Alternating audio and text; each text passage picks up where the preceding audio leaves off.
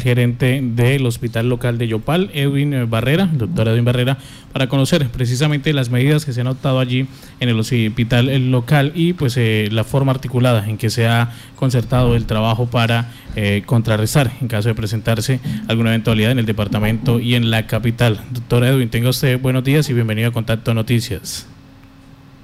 Buenos días, Marta, a todos los amigos del máster, a todos los oyentes de esta prestigiosa emisora. Por favor, eh, tenemos entendido que el hospital local pues ha tomado la determinación de tomar nuevas medidas, eh, de mm, hacer nuevos controles. ¿Qué es lo que usted eh, o cuáles son esas nuevas órdenes que se han dado? Entonces, sí, efectivamente, a raíz de las últimas actos administrativos que ha sacado el gobierno, la gobernación y, y el municipio, hemos tomado sacado una nueva circular en la cual declaramos la alerta amarilla hospitalaria, eh, declaramos la emergencia sanitaria y ampliamos las medidas de, plan de contingencia que habían sido previstas en la circular 020. Esta ampliación de medidas básicamente son dadas en qué sentido. Unas van dirigidas a la, a la parte de bioseguridad, otras van al tema de área de atención al público y todo lo que tiene que ver con las disposiciones a los usuarios. En lo que respecta al tema de los usuarios, hemos eh, definido en eh, conjunto con el comité gerencial que todos los pacientes mayores de 60 años que se, encuentren en, en observación, hospitalización, se deben manejar como pacientes con aislamiento preventivo.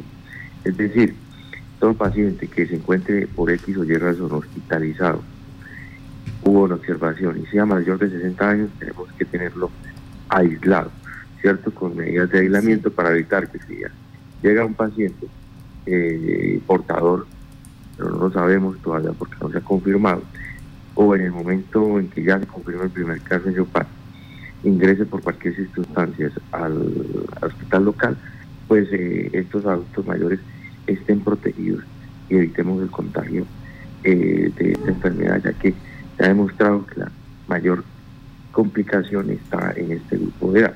Lo segundo, hemos mm, dispuesto también que todos los pacientes mayores de 70 años con cualquier eh, eh, situación de hipertensión, o perdón, mayores de 70 años o pacientes ¿De 70? con hipertensión de 60 años, de 60. pacientes con hipertensión, diabetes o con alguna enfermedad depresora del sistema inmunológico que ingrese también al servicio de urgencias o que esté en observación u hospitalización, debe mantenerse las medidas de aislamiento, incluyendo pues el tema de tapabocas también.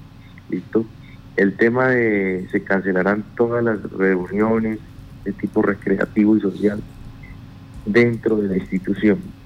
Las visitas de los, pacientes hospitalizados se restringirán a una hora en la mañana y una hora en la tarde.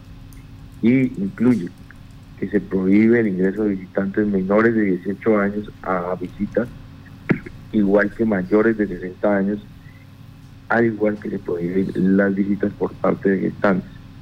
Todos los visitantes deben tener tapabocas para ingresar al hospital, al área de hospitalización y urgencias. Eh, queda completamente prohibido el ingreso de personal con síntomas respiratorios y personal ajeno a la institución a las diferentes áreas a ofrecer alimentos, productos o a realizar visitas a funcionarios que no sean esenciales.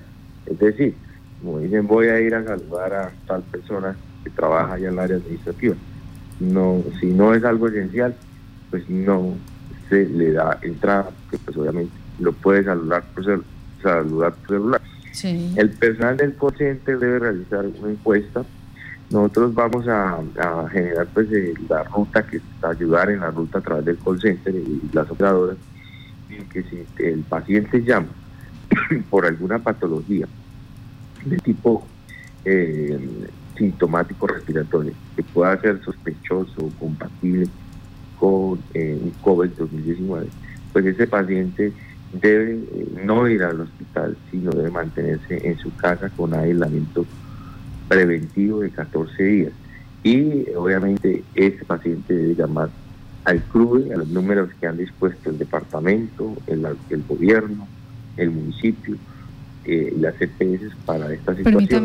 de acuerdo a la situación clínica que presenta el paciente, pues ellos deberán decir si hay que ir de acuerdo con su restauradora a hacerle una atención domiciliaria. Doctor Edwin Barrera, ¿le alcancé a entender que ustedes van a ayudar al CRUE eh, en esta situación de asistir a los pacientes en casa? No, nosotros lo que vamos a hacer es que si un paciente llama a sacar una cita sí. y tiene sintomatología respiratoria, en caso de los servicios de odontología, nosotros no vamos a asignarle cita hasta que termine sus síntomas respiratorios. Esto como medida de protección, tanto para el usuario como para las personas que van a consulta externa como para los profesionales en odontología, ¿cierto? Porque pues una situación odontológica puede dar espera, ¿cierto? Y esto está acorde con el lineamiento nacional, una situación odontológica puede dar espera, pero si ese paciente tiene sintomatología y puede ser sospechoso, o así, eh, eh, o puede ser eh, después que se confirme como caso de COVID-19, porque no sabemos, hay que hacer la muestra y enviarla, pues hay que mantener esa medida preventiva para evitar que ese paciente, durante la manipulación en la boca y esto, pueda transmitir la enfermedad a nuestros profesionales de odontología. Eso es básicamente ¿Listo? Eh, otra cosa importante, eh, todos los usuarios que se presenten al área de consulta externa por una cita deben acudir solos, a excepción de las personas que ya por su situación o su condición clínica, pues requieran un acompañante, ya que nosotros no vamos a dejar entrar a, personas que vengan o acompañantes que vengan eh, de cualquier índole a, eh, a acompañarlos a la cita médica. Lo otro muy importante es lavarse las manos una antes y después de la cita médica o el uso de gel antibacterial. Esto dispuesto la S, pues todo el tema de estos elementos en, las áreas, en las entradas de los de los eh, de los de las áreas de consulta externa. El personal administrativo en el hospital local va a ingresar por otra área diferente a la que ingresan los pacientes y, eh, y los y, tanto de urgencias como de consulta externa. Vamos a hacer esta este ejercicio también para el tema de la prevención de nuestro personal. Si nosotros prevenimos que nuestro personal se contagie, pues vamos a tener presencia o profesionales para cuando ya eh, llegue o se confirme eh, la presencia del virus en Yopal y tengamos que entrar ya en una fase más fuerte de atención. Me preguntan aquí, Doctor Edwin, me preguntan si se está atendiendo eh, por otras patologías, o sea, personas que tienen otra sintomatología, que están tienen problemas, ejemplo, con sus riñones o, eh, o cualquier otra situación, si se están eh, atendiendo, sacando las citas normalmente, si los médicos están atendiendo normalmente. Frente a eso, ¿qué le podemos decir a la opinión pública? Sí, nosotros estamos atendiendo por ahora, ¿no? Obviamente esto es dinámico, ¿no? Es posible que cualquier situación externa nos genere tomar nuevas medidas. En este momento estamos atendiendo todo tipo de pacientes. ¿Qué estamos recomendando eh, a través del call Que pacientes mayores de 70 años, en lo posible, si no ameritan la atención o, o, que contacten a, a, su EPS para ver si se les puede hacer una atención domiciliaria, mm. ¿cierto? Para evitar que el paciente vaya a, eh, o ingrese al área de consulta externa de cualquier, de cualquier sede de la SSA Pero en el tema de consulta odontológica sí la tenemos restringida, porque una consulta odontológica pues ya espera. En ese tipo, si tiene el paciente mayor de 70 años o tiene algún síntoma respiratorio. ¿Está claro? Sí, señor. Otra de las medidas que hemos tomado es que suspendimos las charlas eh, de comparendo educativo para las personas que no tienen eh, o que tienen inasistencia, porque para disminuir las aglomeraciones. Lo otro muy importante, hemos suspendido también todas las capacitaciones a adultos en el tema de riesgo cardiovascular a adultos mayores, en el tema de gestantes, en el tema de los servicios amigables, las capacitaciones, ¿no? Por el tema de, aglomeraciones, esto es temporalmente. Y la otra decisión que hemos tomado es que a partir del primero de abril se suspenderán las brigadas eh, de salud. Estas se van a concentrar en brigadas de atención en centros vías y bienestar y de bienestar del municipio de Yopal. ¿Con cuál fin? Con el fin de evitar que los adultos mayores acudan a los que estén en esos centros de bienestar o centros vías acudan a consulta a la sede de la S, sino que nosotros vamos hasta allá y hacemos la consulta. Sí. Bueno, usted ya nos dice más o menos las medidas que se van a tomar alistándose por si hay un caso de coronavirus y si hay que atender eh, todo, toda esta situación del COVID-19. Pero para eso, por ejemplo, aquí un oyente nos dice cuántas camas hay eh, para la atención en UCI. Bueno, entonces, todas las medidas que acabamos de sacar son medidas de prevención, ¿cierto? Sí, lo, más importante acá es quedarnos, si tenemos alguna sintomatología respiratoria y venimos, y venimos de países o venimos de, de, departamentos o municipios que se haya demostrado, confirmado un caso, y si tiene, eh, es, es importante que él tenga un aislamiento preventivo y voluntario en su casa con un mínimo de 14 días. En caso tal de que presente algún tipo de sintomatología, el 81% de acuerdo a las eh, estadísticas que sacó el Instituto Nacional de Salud va a ser asintomático o con sintomatología leve. ¿Qué quiere decir? Que se quede en su casa y pase esa sintomatología. Si tiene algún signo de alarma, que ya es el restante porcentaje, en algunos casos puede ser moderado, crítico o severo, pues debe contactarse con los números que ha habilitado la gobernación y la alcaldía para que le eh, informen o lo direccionen de acuerdo a la ruta de atención. En ese orden de ideas, en ese orden de ideas, acá lo importante viene en que nosotros eh, primero tomemos las medidas en lo posible para evitar que se haya una transmisión masiva y por eso se están tomando esas medidas en todas las entidades y en el ejercicio de, de Yupal y Casanare.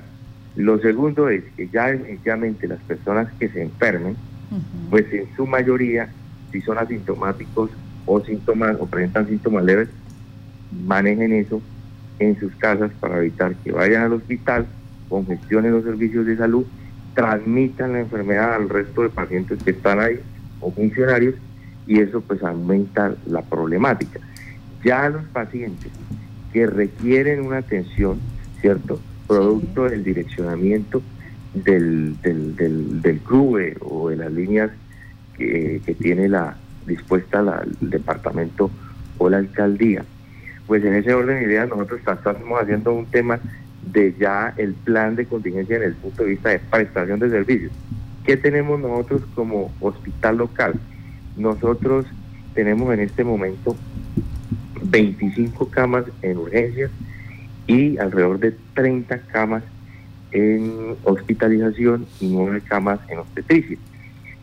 De estas tenemos en la parte de hospitalización tres cuartos de aislamiento, con lo que cumplimos con la norma, y tenemos una capacidad de urgencias para destinar un pabellón exclusivo para asintomáticos respiratorios, de acuerdo a las recomendaciones que han dado las autoridades en salud. Nosotros como somos primer nivel, no tenemos unidades de cuidado intensivo. Nosotros vamos a hacer la atención de pacientes que de acuerdo a la severidad o a la clínica lo podemos manejar. El resto, si llega algún tipo de paciente por X o Y razón eh, y, y, requiera un manejo en un segundo nivel, pues va a ser remitido, ¿cierto? Entonces, acá lo importante es que la comunidad y todos seamos responsables, tomemos de conciencia del por qué la importancia de prevenir y no de curar.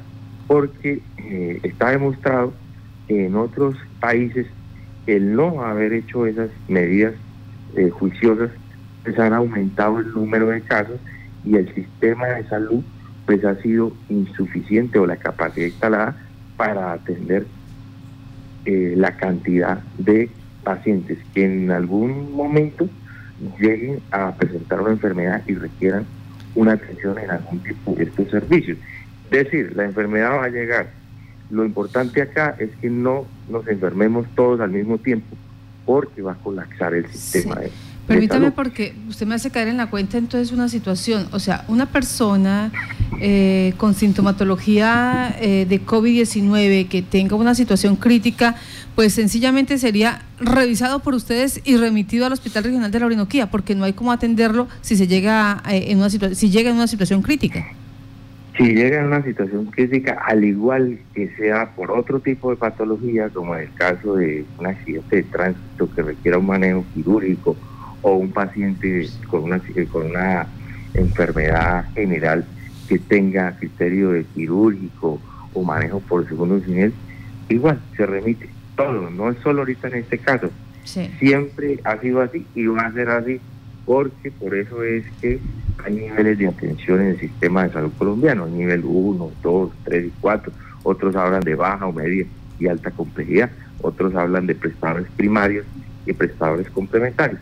En fin de cuentas, para cualquier patología, nosotros solo atendemos o estamos habilitados o los estatutos de la S y el documento de REC nos dan para atender solo la parte de primer nivel.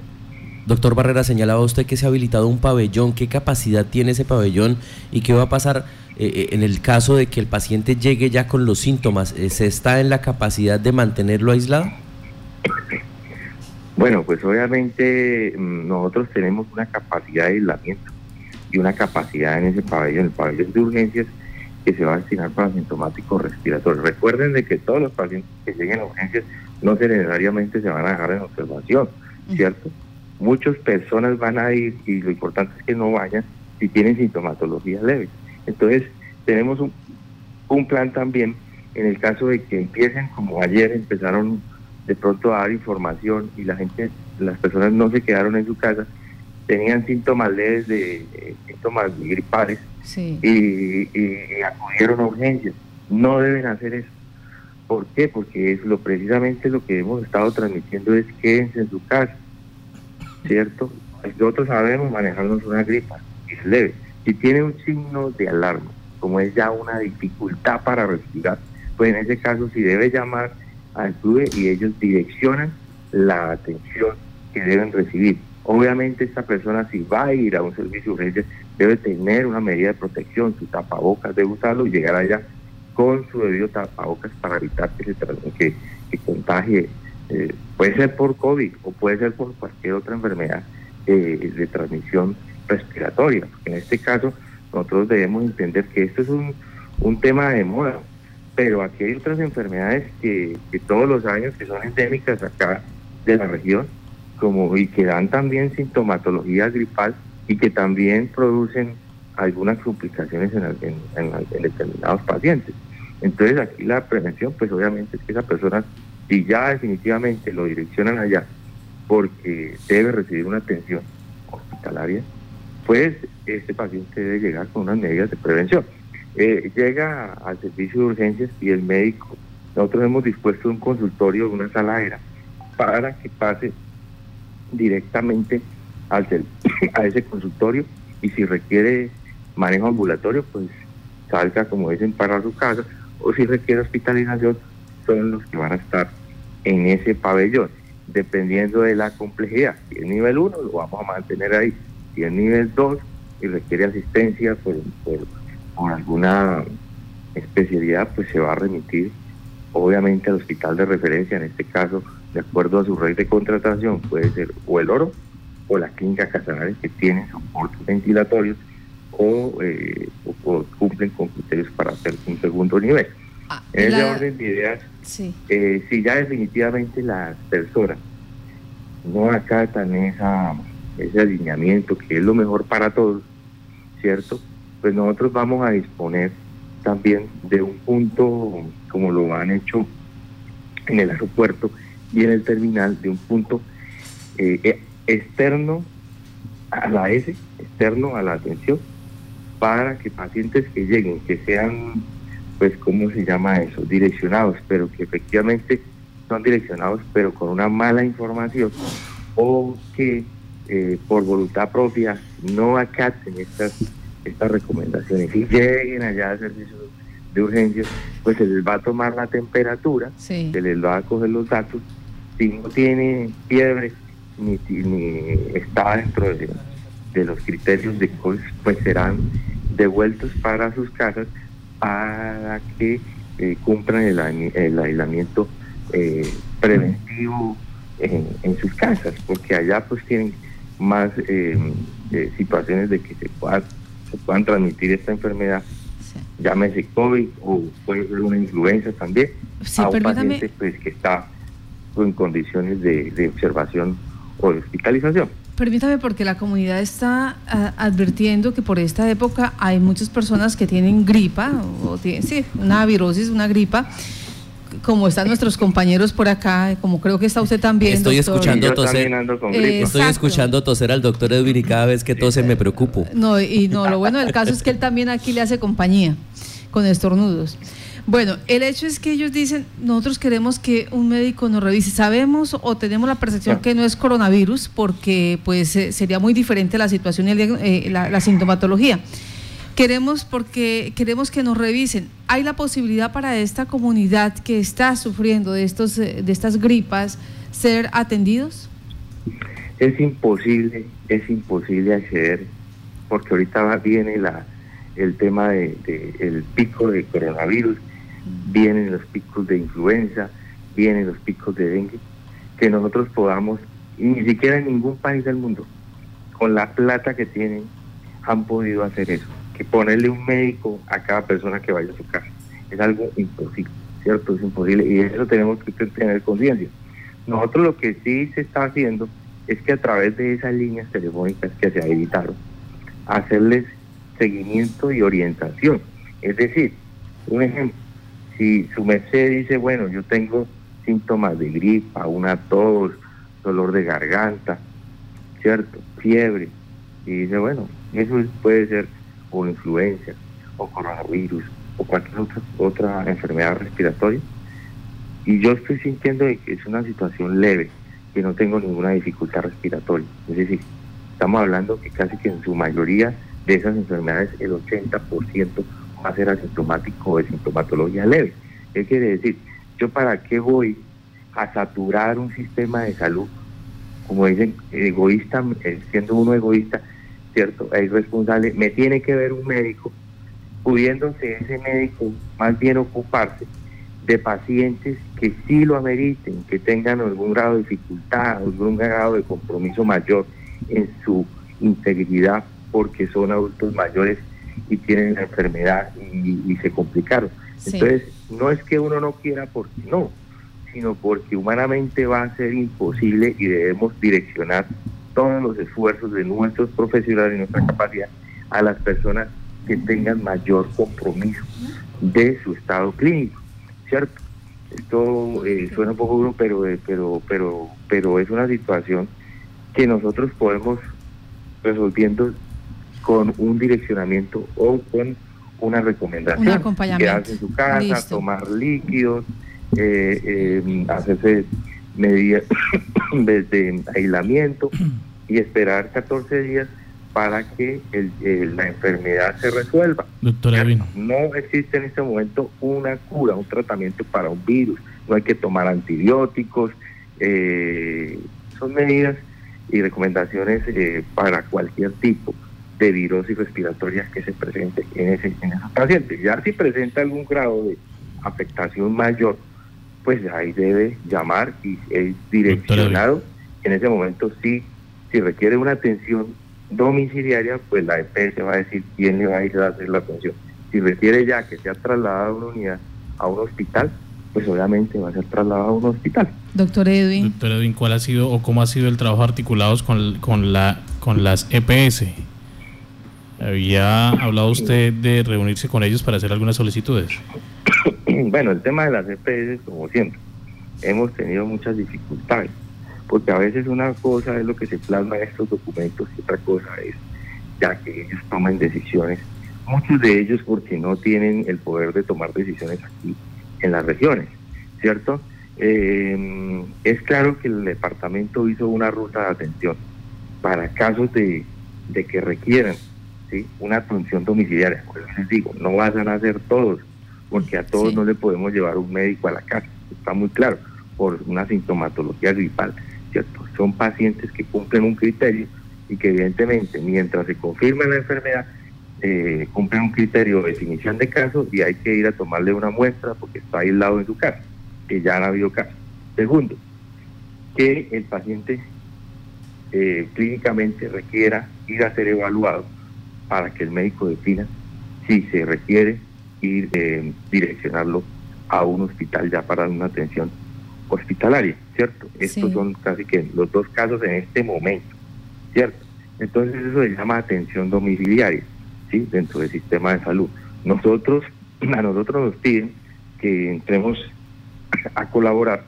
Ellos ya tenían una red de contratación, algunos, otros no, con IPS privadas, ¿cierto? Pero como siempre sucede, cuando, cuando suceden estas cosas, pues ni las IPS privadas eh, ni las públicas tenemos que unirnos todos para poder, eh, ¿cómo se llama? Atender. Tener mayor capacidad instalada de ir a atender porque se van a aumentar el número de atenciones domiciliarias.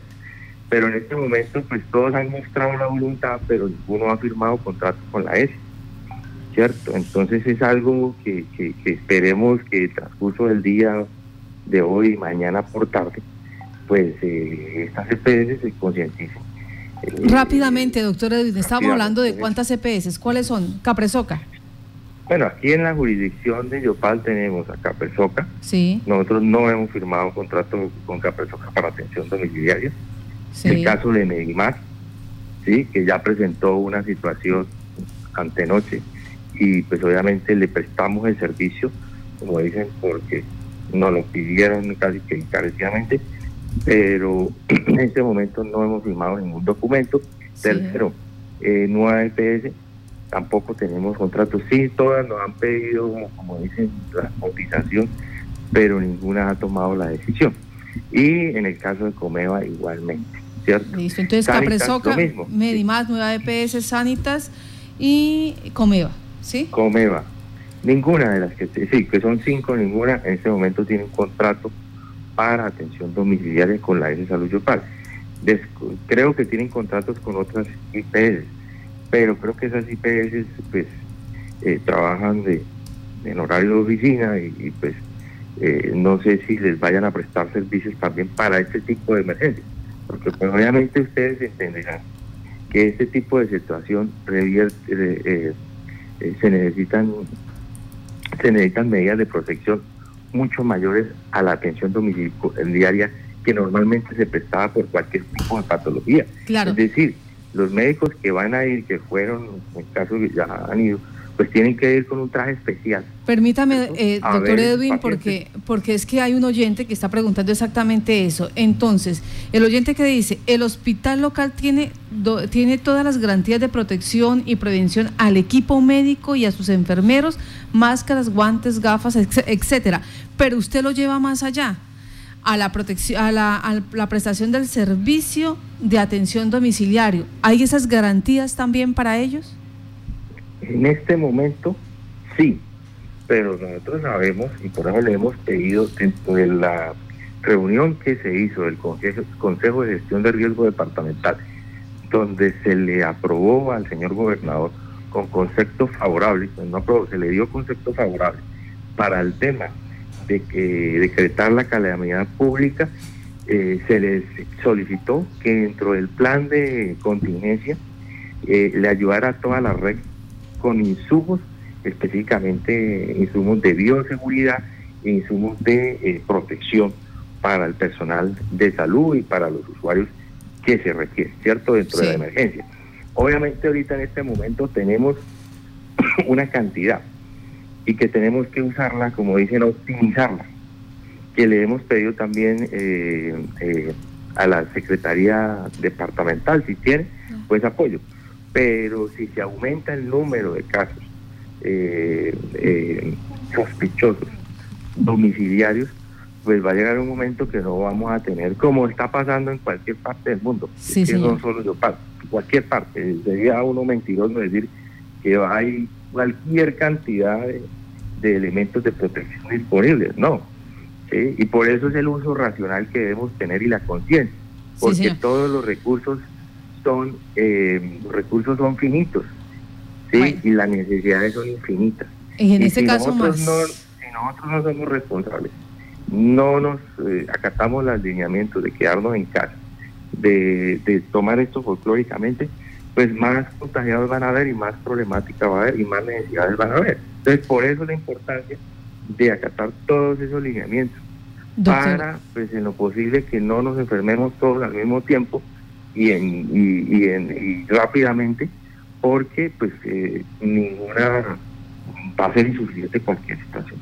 Doctor Edwin Barrera, muchas gracias por estar en Contacto Noticias y contar al menos eh, la situación del hospital local, cómo está eh, cuál es eh, su alcance, sus competencias, los eh, recursos que tiene, con lo que cuenta en este momento para prestar los el primer nivel en servicios y de igual manera la solicitud a las EPS, tanto Capresoca, Medimás, Nueva EPS, Sanitas, Comeva, que no han firmado ese contrato para atención domiciliaria que es tan importante. Es, es indispensable en este instante de crisis de COVID-19. Doctor Edith, que tenga buen día.